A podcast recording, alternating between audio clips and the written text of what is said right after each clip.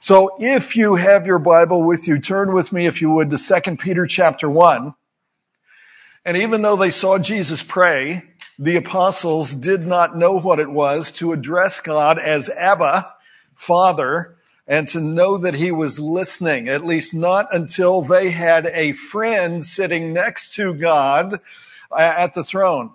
So when they discovered that their friend had ascended back to heaven, and yet they could still communicate with him, and he still heard them, then they truly prayed, because that is what prayer is.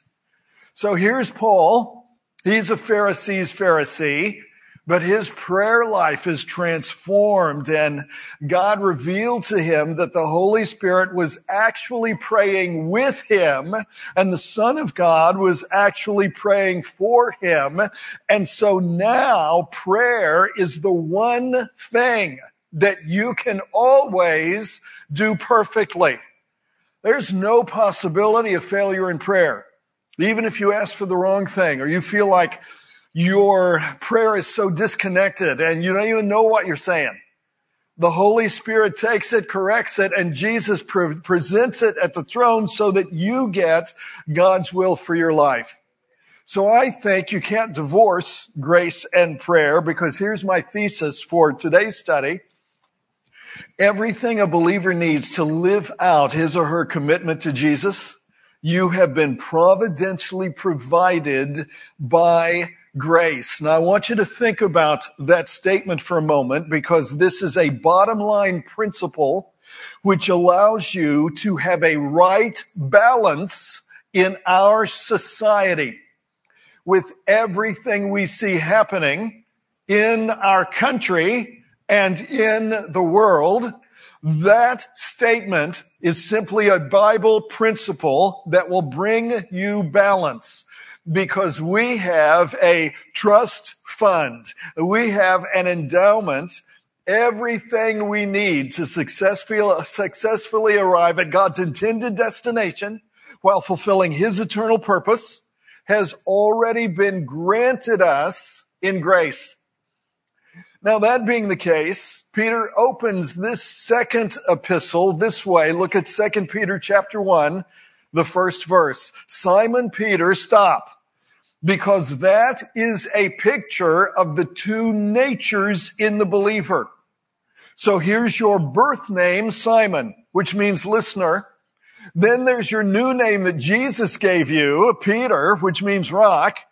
And you will either be listening to the world, the devil, and your own heart, or you will become fixed and transfixed and immovable by what you see this Sunday. So verse 1, Simon Peter, a servant and an apostle of Jesus Christ. Stop.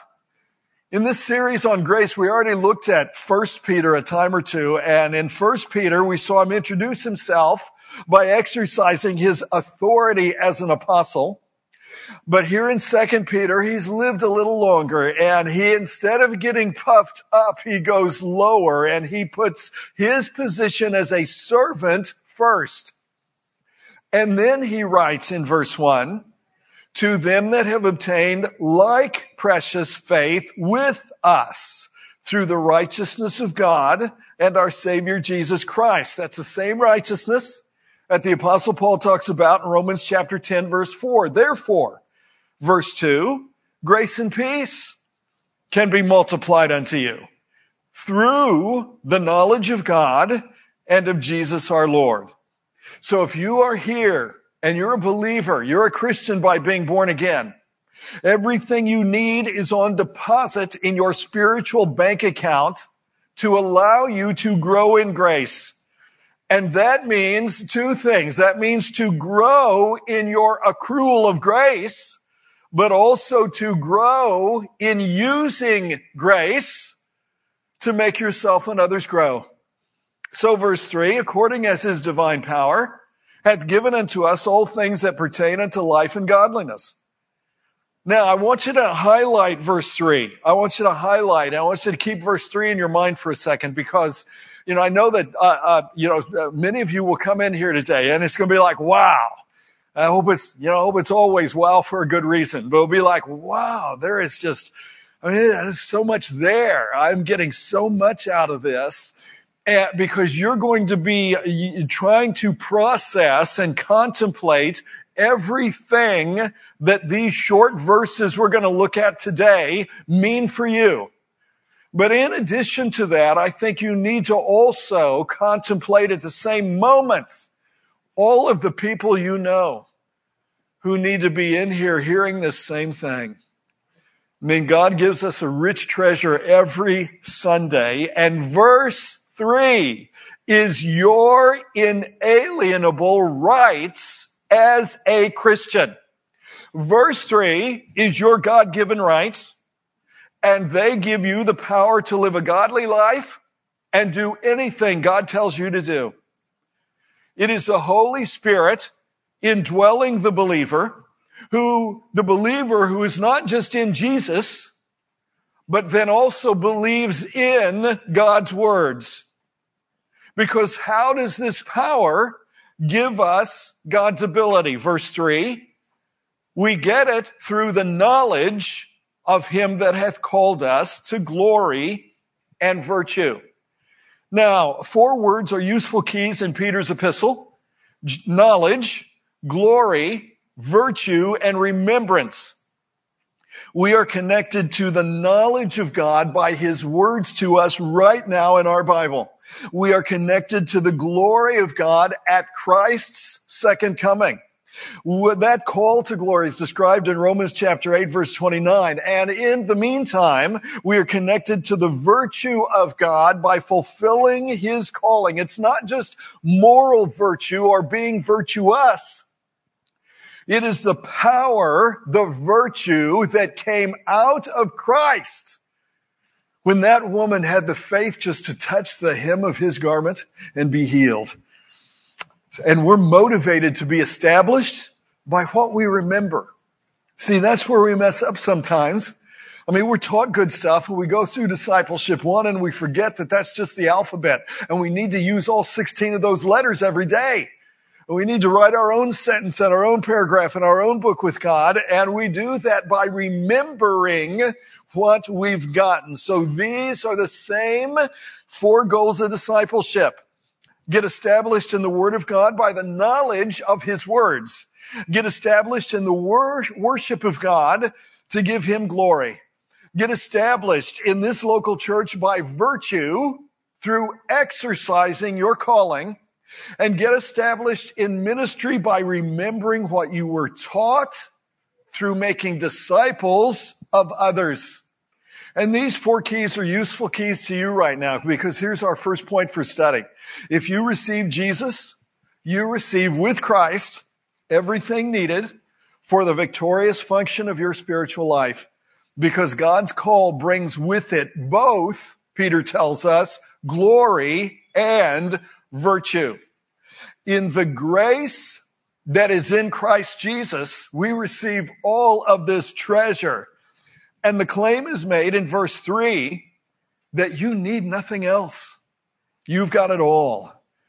And apart from Jesus and the grace that is in him, you don't need anything more to be all that you were created to be for eternity. Are you going to bank on that during this tumultuous time? You know, that we live in a curious day, such a curious thing, when so many people are claiming that what we need is not Christ, Christianity, or the Bible. What we need is life coaching, and we need all kinds of conferences and workshops, and to watch their YouTube videos, which of course are monetized, and we need all these high-powered self-help seminars and speakers and webinars that we need to sign up for, and we need the life coaches to help us arrive at a more successful place in life. In other words, a more successful place in a life that does not last. And here Jesus Christ comes to us through Peter, and he says in verse 3, you will only get your answer through my divine power. You know, if you think about it, that makes so much sense. Did God need anything to help him create the universe? I mean, did he have to consult with anybody before he created the first human? Did he need anyone to help him create animals and plants? And, I don't know, I was scrolling through Instagram and somebody, sometimes I subscribe to follow maybe one account like Earth Focus or something like that, just puts up pictures, different things. And so this guy has his hand out and he's got 4 or 5, it looks like leaves, different types of, green leaf and, rock or this or that. And he says, you know what? None of those things are leaves. They were all insects. A walking stick kind of looks like a stick. And some of these other bugs, it looked just like a leaf. It didn't look like an insect. And I thought to myself, how smart evolution is. Isn't it great that we've got evolution? Because just evolution couldn't do that. There has to be a God. And Peter says his divine power is now residing in you by grace. And so God is the only one who can take something out of nothing and make it into something worth having. And since God does not need help to be God, he doesn't need help from you. And everything that you need is already on deposit in Christ, which means it is available. As you exercise your free will, but in faith through prayer, you get grace. Peter now goes into a further explanation in the next verse as to how that grace is translated, and transferred to you. Watch verse 4. Whereby, stop, because whereby means by the divine power of verse 3, are given unto us exceeding great and precious promises, that by these ye might be partakers of the divine nature. Why? Because that is how. So having escaped the corruption that's in, that's worded in such a way, it's kind of hard for you to tell, isn't it? Is it these promises giving me the divine nature, which allows me to escape from the corruption of the world through lust, or is it I've escaped the corruption of the world through lust because these promises are now giving me, it's like, which did I have to do first? And it's worded that way because you got to understand, you've got the promises. You're made a partaker of the divine nature. But you know what? Every time God frees you from some habit, from some sin, every time he shows you the way of escape to some temptation and you take it, you better stay out, because you are being taken out of that world, escaping from the corruption that is in the world through the flesh as you respond in real time to those things going on.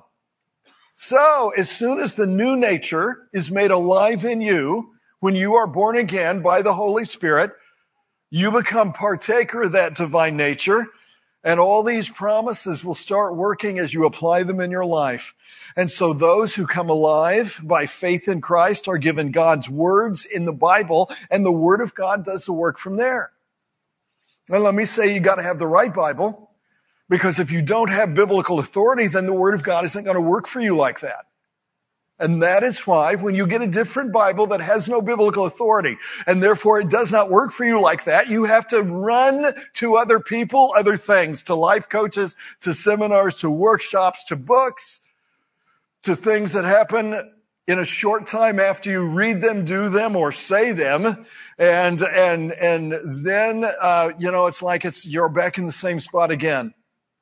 So it is by God's words that we take part in the nature of Jesus Christ, and your Bible will produce in you all the things God says he will do for you in order to become all you are created to be for eternity. Now, there's a lot of theology in verse 4, but how'd you miss that? And, how can people mess with the Bible like they do? If you're going to take away God's authority, you've automatically taken away his power. So when you make the decision to trust Jesus for eternal life, God puts his own divine nature in you through the Holy Spirit. He comes to dwell and take up residence in you, so much so, and here's our second point for study, that all God has for you already resides within you by His Spirit. People today say, you know, if you are having a problem, you want to find the solution, look inside yourself. But the only thing inside yourself is darkness, deception, and brokenness until you get saved. But then look at what God do. You become the one, Colossians 1 verse 27 says, to whom God would make known what is the riches of the glory of this mystery among the Gentiles, which is Christ in you, the hope of glory. The mystery of His nature and His character and His person in you as the new man, which leads you to glory at Christ's second coming. So let me illustrate this irrefutable idea. Whenever a woman is pregnant, and all the traits of that will become apparent in the baby as it grows, and they're already contained there in the DNA of that child. And so the color of the skin and the eyes and the hair and the number of fingers and toes, and even though they have not been fully developed, they all reside within the womb in the genes of that fertilized egg. Human nature is encoded in microscopic form, but while it is in minuscule form, it is a mighty power because development takes place and it reveals what was there all along.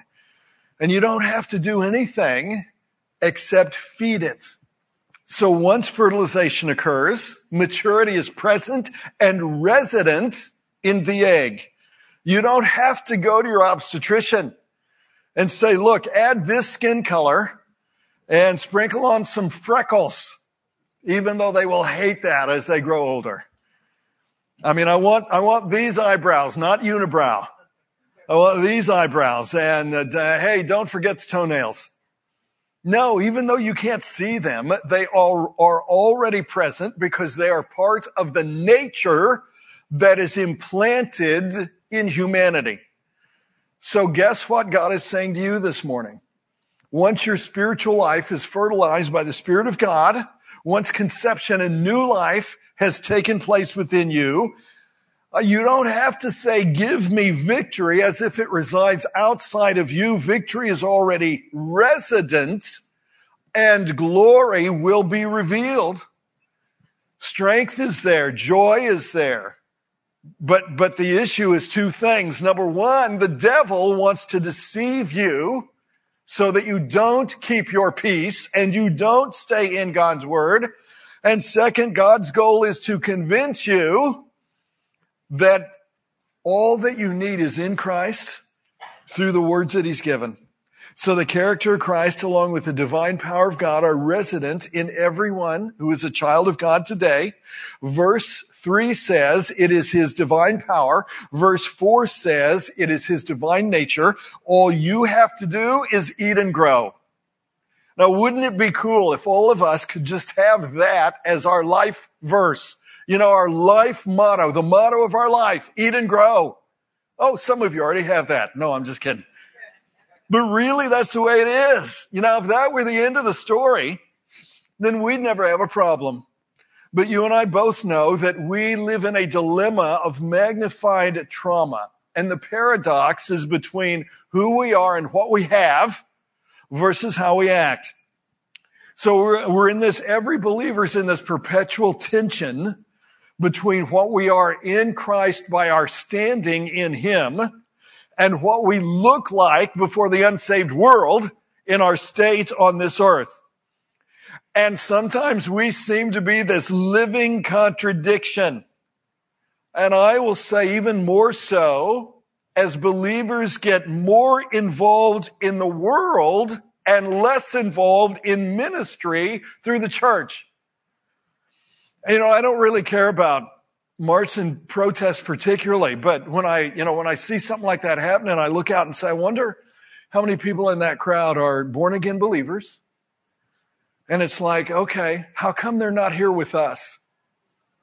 How come we are not that passionate about evangelism, discipleship, and exegeting our English Bible.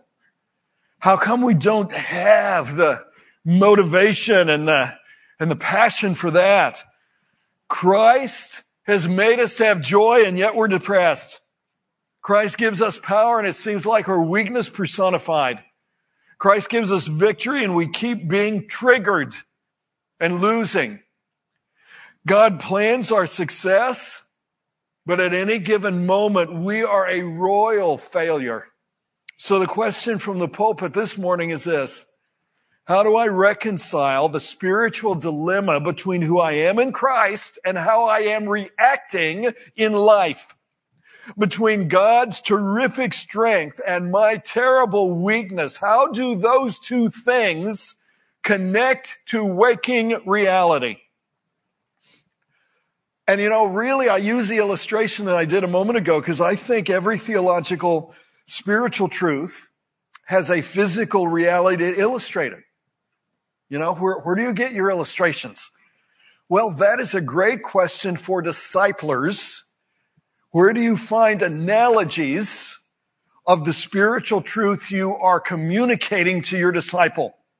Mostly, I think all of life can be seen as illustrating something spiritual, either positively or negatively. So for every physiological reality, there is a spiritual truth, which is why that physical reality exists. And whenever you read a heavy, doctrinally deep passage, well, you need to ask what physical reality represents that divine truth to me. Okay, let's try that with this passage. Peter's talking about the divine nature, so the obvious illustration physically is our human nature. And like we said, resident within the baby in the womb is all the biological gene encoding to manifest physical life. And all human nature needs for it to bust out is a process and a structure. So I want to call your attention today, and this is our third point for study, to the fact that while spiritual maturity is guaranteed, it is not automatic.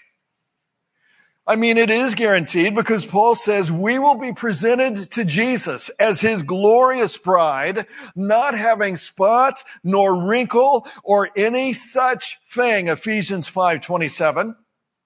And that is our sure and certain hope that will take place. That's the hope of glory. We will be glorified and we will return with him in glory at the second coming. But here's the best piece of advice that you will get all year. I'm just saying. Okay, you ought to be aware of this next statement. It's going to be the best piece of advice you get all this year. And that piece of advice is this: be ironing your wedding gown now. Be getting the stains out of your garment now. Don't be waiting for the judgment seat of Christ, where it'll have to be burned out and you will lose rewards. Be cleaning up your wedding gown now. So this is a fundamental distinction in the Christian life. Everything an unborn baby needs to be mature is already in the womb. But you will never see it unless responsibility is taken by the parents for the nurture and the admonition so that it can become what God conceived it to be. Now wait, because I just told you right there why our society is so out of hand. Unredeemed parents take no responsibility for untaught children. And obviously we have a disconnect, a psychotic disconnect with reality when we have taken pregnancy and childbearing totally out of the realm of the family, and we are getting exactly what we have set up in our society for the last 60 years. Parents not taking responsibility to teach that. So we got untaught children running the streets and ruling the streets.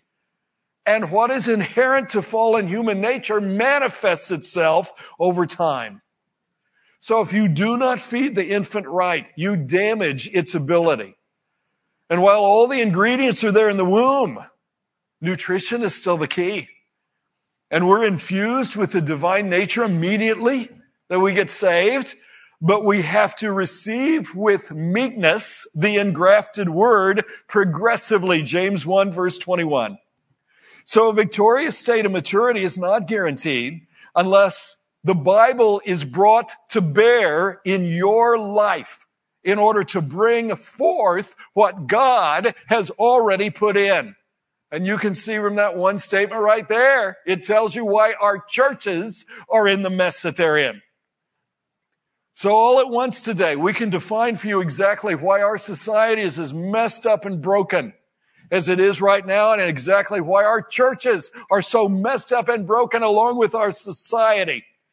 Because we have not brought the Bible to bear, and if you don't bring the Bible to bear, you box God out.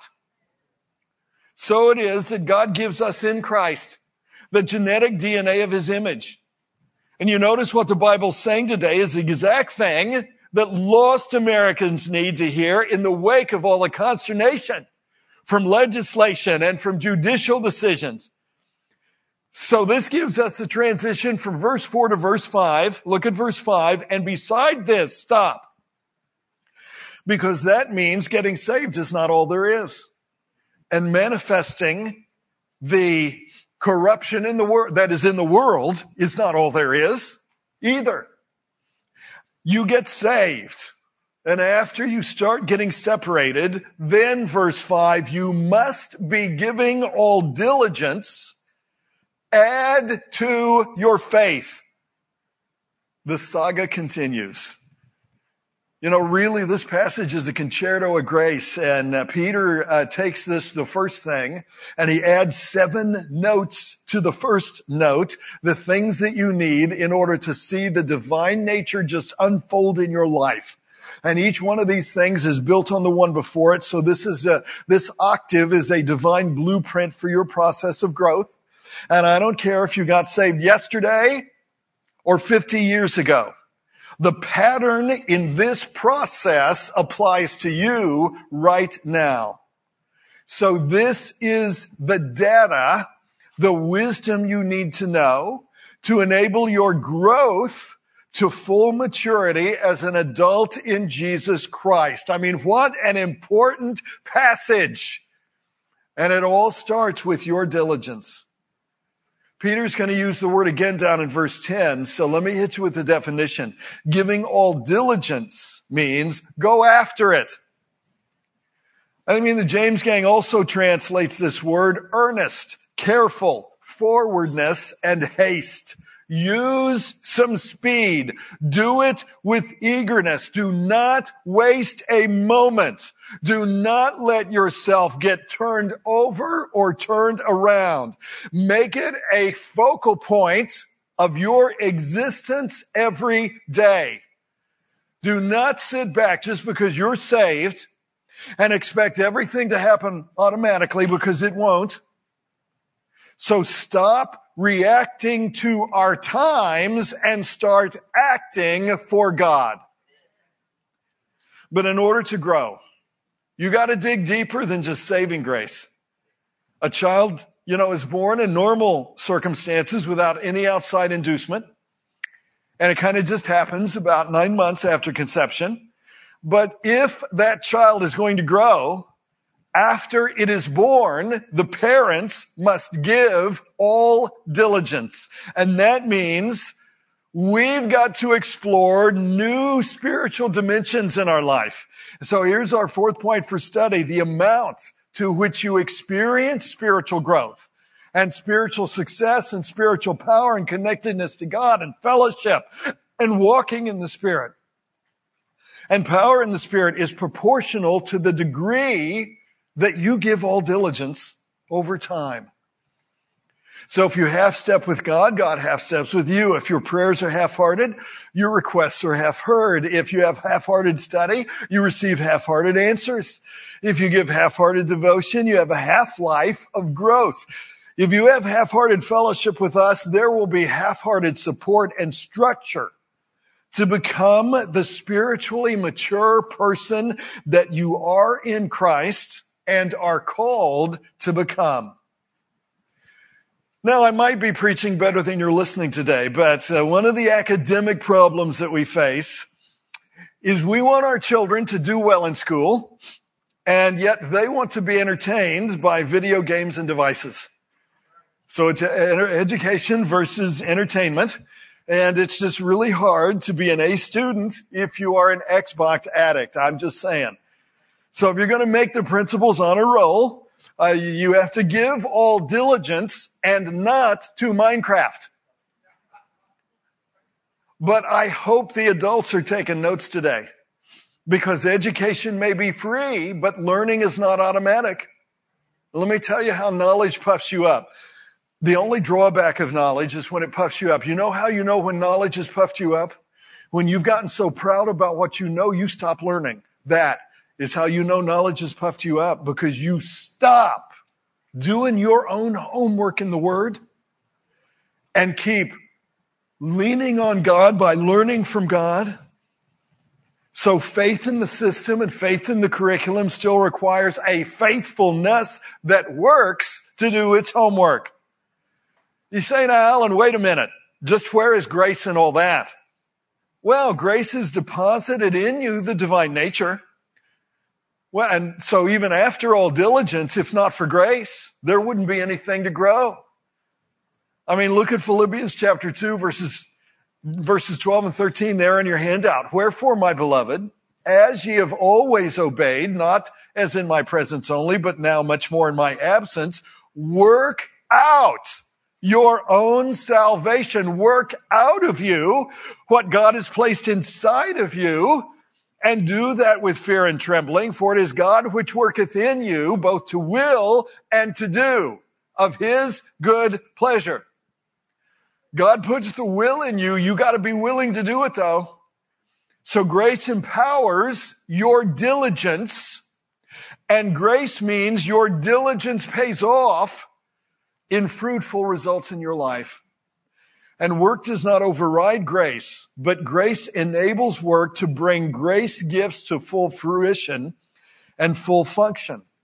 So here's our fifth point for study. Grace makes the deposit and will incite fulfillment, but in doing so, grace always empowers your direct involvement. And the reason that so many people do not experience spiritual maturity is because they do not give extended spiritual focus.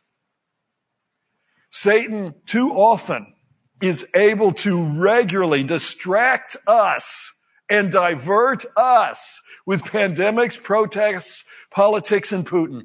I'm just saying. So you are inconsistent and unstable, instead of being grounded and rooted in the four goals, those four-sided aspects of grace. Satan wants to keep your prayer life down. He wants to keep you out of discipleship. He wants to keep you out of your Bible, or if he can't do that, get you to doubt biblical authority and the fact that you have God's words in your Bible, if it is a King James Bible. And if not, then you don't, and that's part of the problem right there. He wants you to doubt that whole thing and keep you at odds with your brothers and sisters in Christ and keep you away from our church and keep you out of worship and praise, and wants to distract you so that he can divert you, because Satan understands how this growth cycle works. So before we get to the separate notes in this crescendo, there's another key word in verse 5. And this is just simple English Bible exegesis. So these two words, diligence and add, give you the key in which this concerto is being written. So add to your faith, and the word add means to minister and provide nourishment from a full supply. It is from this Greek word we get our words chorus and choreography.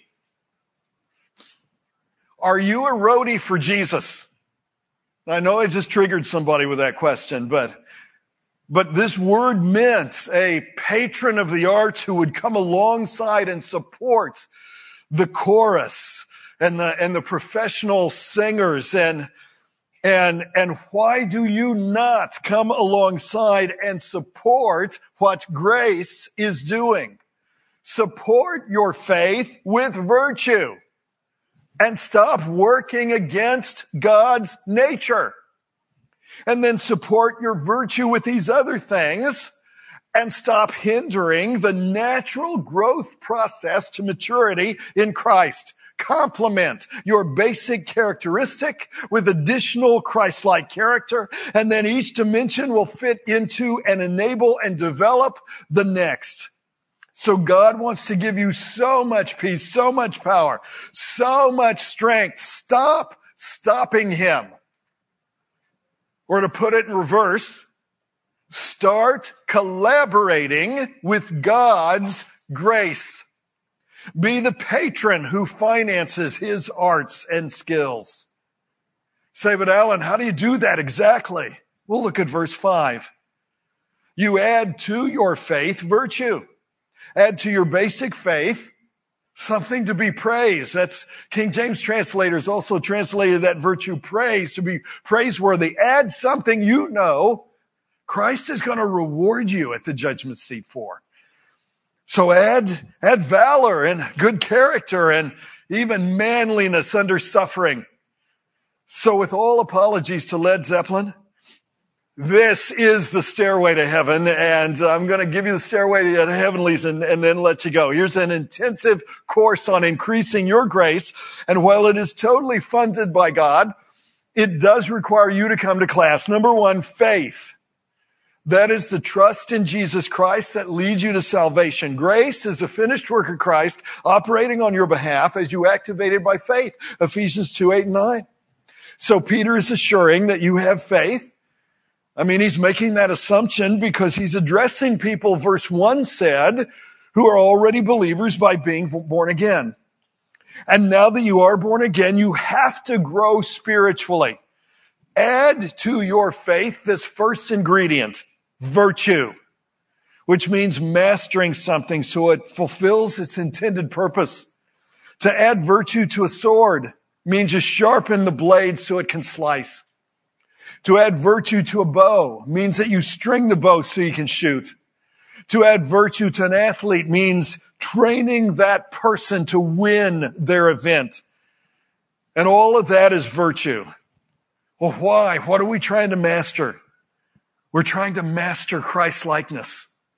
We're trying to attain spiritual excellence. So add to your faith a commitment to become a master builder like Paul. You know, in certain professions, whatever you achieve that is a proficient level in that craft, they say you've mastered it, and so you're a master electrician, you're a master plumber. In music, when you're taught by a professional or virtuoso, they give you a master class. And people do not master anything by luck. A master craftsman does not lay in bed praying about it. Hello, somebody. The master builder spends time perfecting the skills and the arts of their trade. Most Christians in most churches this morning have not gone very far in the faith because they are satisfied to be a novice believer and not a master. Oh, as far as I want to go is novice, not service. I want to attend, but not attempt. Well, why haven't you gone any further than that? Let me give you the short answer. Because you are satisfied with where you are. You're also content, therefore, that you're not going to be rewarded at the judgment seat of Christ. Oh, boo. Because if you're not cultivating the virtues, which grow the fruits, that produce the rewards that you receive at the judgment seat of Christ, you don't get them. Add the commitment to become a person of valor this year. How? You say, Alan, how do I do that? Verse 5. And to virtue, add knowledge. So we're climbing a stairway here. And ascending each step opens the opportunity to rise once again. So you get saved. You consecrate yourself to excellence. Then after that, you are going to need the right, correct, authoritative information. So number 3, knowledge is the science that feeds the spiritual nature. So notice that knowledge comes after virtue because this is a science diet. He's talking about knowledge of God, verse 2, and knowledge of the Scriptures, verses 20 and 21. So if you do not make a commitment to master the Bible, you will not master the Christian life, which in turn fuels the steps to maturity that follow. You know, anybody who's a farmer and grows a crop learns something about the field, something about the soil, and something about the seed. You got to know about the seed that you're planting and the soil. And I don't want you to stop with last year's knowledge to try and face this year's challenges. Hello, somebody. And so here's our final point for study. Knowledge is a good thing as long as you don't let it puff you up, because it comes out of the commitment to be a master in the field, and it enables balanced growth in your life. You need to get discipled, then you need to take our D2 class this fall, and you need to get a master's degree in spiritual issues. I want you to be growing in the knowledge of Christ first, and in the knowledge of His Word second, and then a knowledge of things which surround all the problems in life. I don't think you want me to come at you every Sunday saying the same things. I don't think you want to come here on Sunday and feel like you can finish my statement or finish my sermon. Have you decided you want the knowledge of God? And you know what? Those studies, just like if you're trying to be a master builder, everything's not always exciting or invigorating or motivating. I mean, if you're a master plumber, and you got to crawl underneath a house with a crawl space. I'm just saying, not everything is motivating, but all of the time you will be getting closer to the mastery. And this is such a critical list because this is the way to grow in grace and maximum grace. And so we'll finish this list next time that we look at grace. Next Sunday, we're going to final sermon on our series on the Holy Spirit. But, unless you've received God's grace by faith, your faith in Christ, you're an adversary to Him. You are an enemy to Him. It doesn't matter if you want to be. It doesn't matter if you don't think so. It doesn't matter your motivation. There was only one perfect life, and it was lived for you already. Because Peter wrote back in verse 1, to them that have obtained like precious faith with us through the righteousness of God and our Savior Jesus Christ. But does Peter write to you? Do you have a faith like ours? Have you obtained a precious faith, 1 Peter 1:7, which believes in precious blood, verse 19, in precious promises, 2 Peter 1:4, and has a blessed hope, Titus 2:13. I want to invite you to accept the righteousness of that one perfect life, which was lived on your behalf, and then start growing in grace. Every head bowed, every eye closed. Have you yet received God's grace by your faith in response to Jesus' offer? I mean, this is not a Baptist. I'm not a Baptist talking to you. I don't want to make Baptists today. I want to make Christians today. And this isn't the Baptist way of doing anything. This is what Jesus says. Have you responded to Jesus' offer to you? All of heaven rejoices when anybody does that because it glorifies Jesus for you to trust in His finished work on the cross to save you. If you trust Jesus today for what He promises, you will be given everlasting life because you will get a new birth. Will you just pray with me right now and say, God, I want life after death. And more than that, I want to be certain that I have it. So I believe on Jesus today for everlasting life. I believe, so I receive. Here, Jesus, I give you my life. God, make me born again right now because I'm asking in Jesus' name. Amen. If you give Jesus your life, he'll give you his life. And the Holy Spirit will fill you as you start getting into God's word. And then as God's word does the work in your life, you will start to grow. Everything about you changes. Since you're a new creature in Christ, it starts manifesting itself over time. That righteous DNA begins to overcome all the wickedness in your life. And that changes your very personality, and that makes you mature into the image of Christ. So go ahead and stand with me if you would. And if you prayed that prayer today, if you prayed for the first time, will you just come meet me or one of our altar counselors that are here at the front? I want to give you a copy of a book I've written that will show you the next step for new believers. And you know what? We have a lot of people, I think, they get fed here and they attend here, but they're not a member here. And, you know, maybe you're saved, but you've never been baptized, or maybe you were sprinkled and not really baptized. You know what? You need to get fully vested. You need to get fully vested. We're going to do baptisms in 1 month, the Sunday right after all church retreat, because we want to let anybody who gets saved at ACR to be able to get baptized that next Sunday. And if you need that, come up and let us know. We're taking Sunday nights off during the summer. So, you know, nothing church-wide for 4th of July coming up in one weekend, but kind of cleared the decks for adult classes and harvest teams if they want to do anything. And if you need any materials to hand out to people, let us know at the welcome desk, and we'll get those prepared for you. But really, take off 2 days. Come with us out to UCM those 2 days. Evangelism, discipleship, and English Bible exegesis, because it is time for a revival in the Word.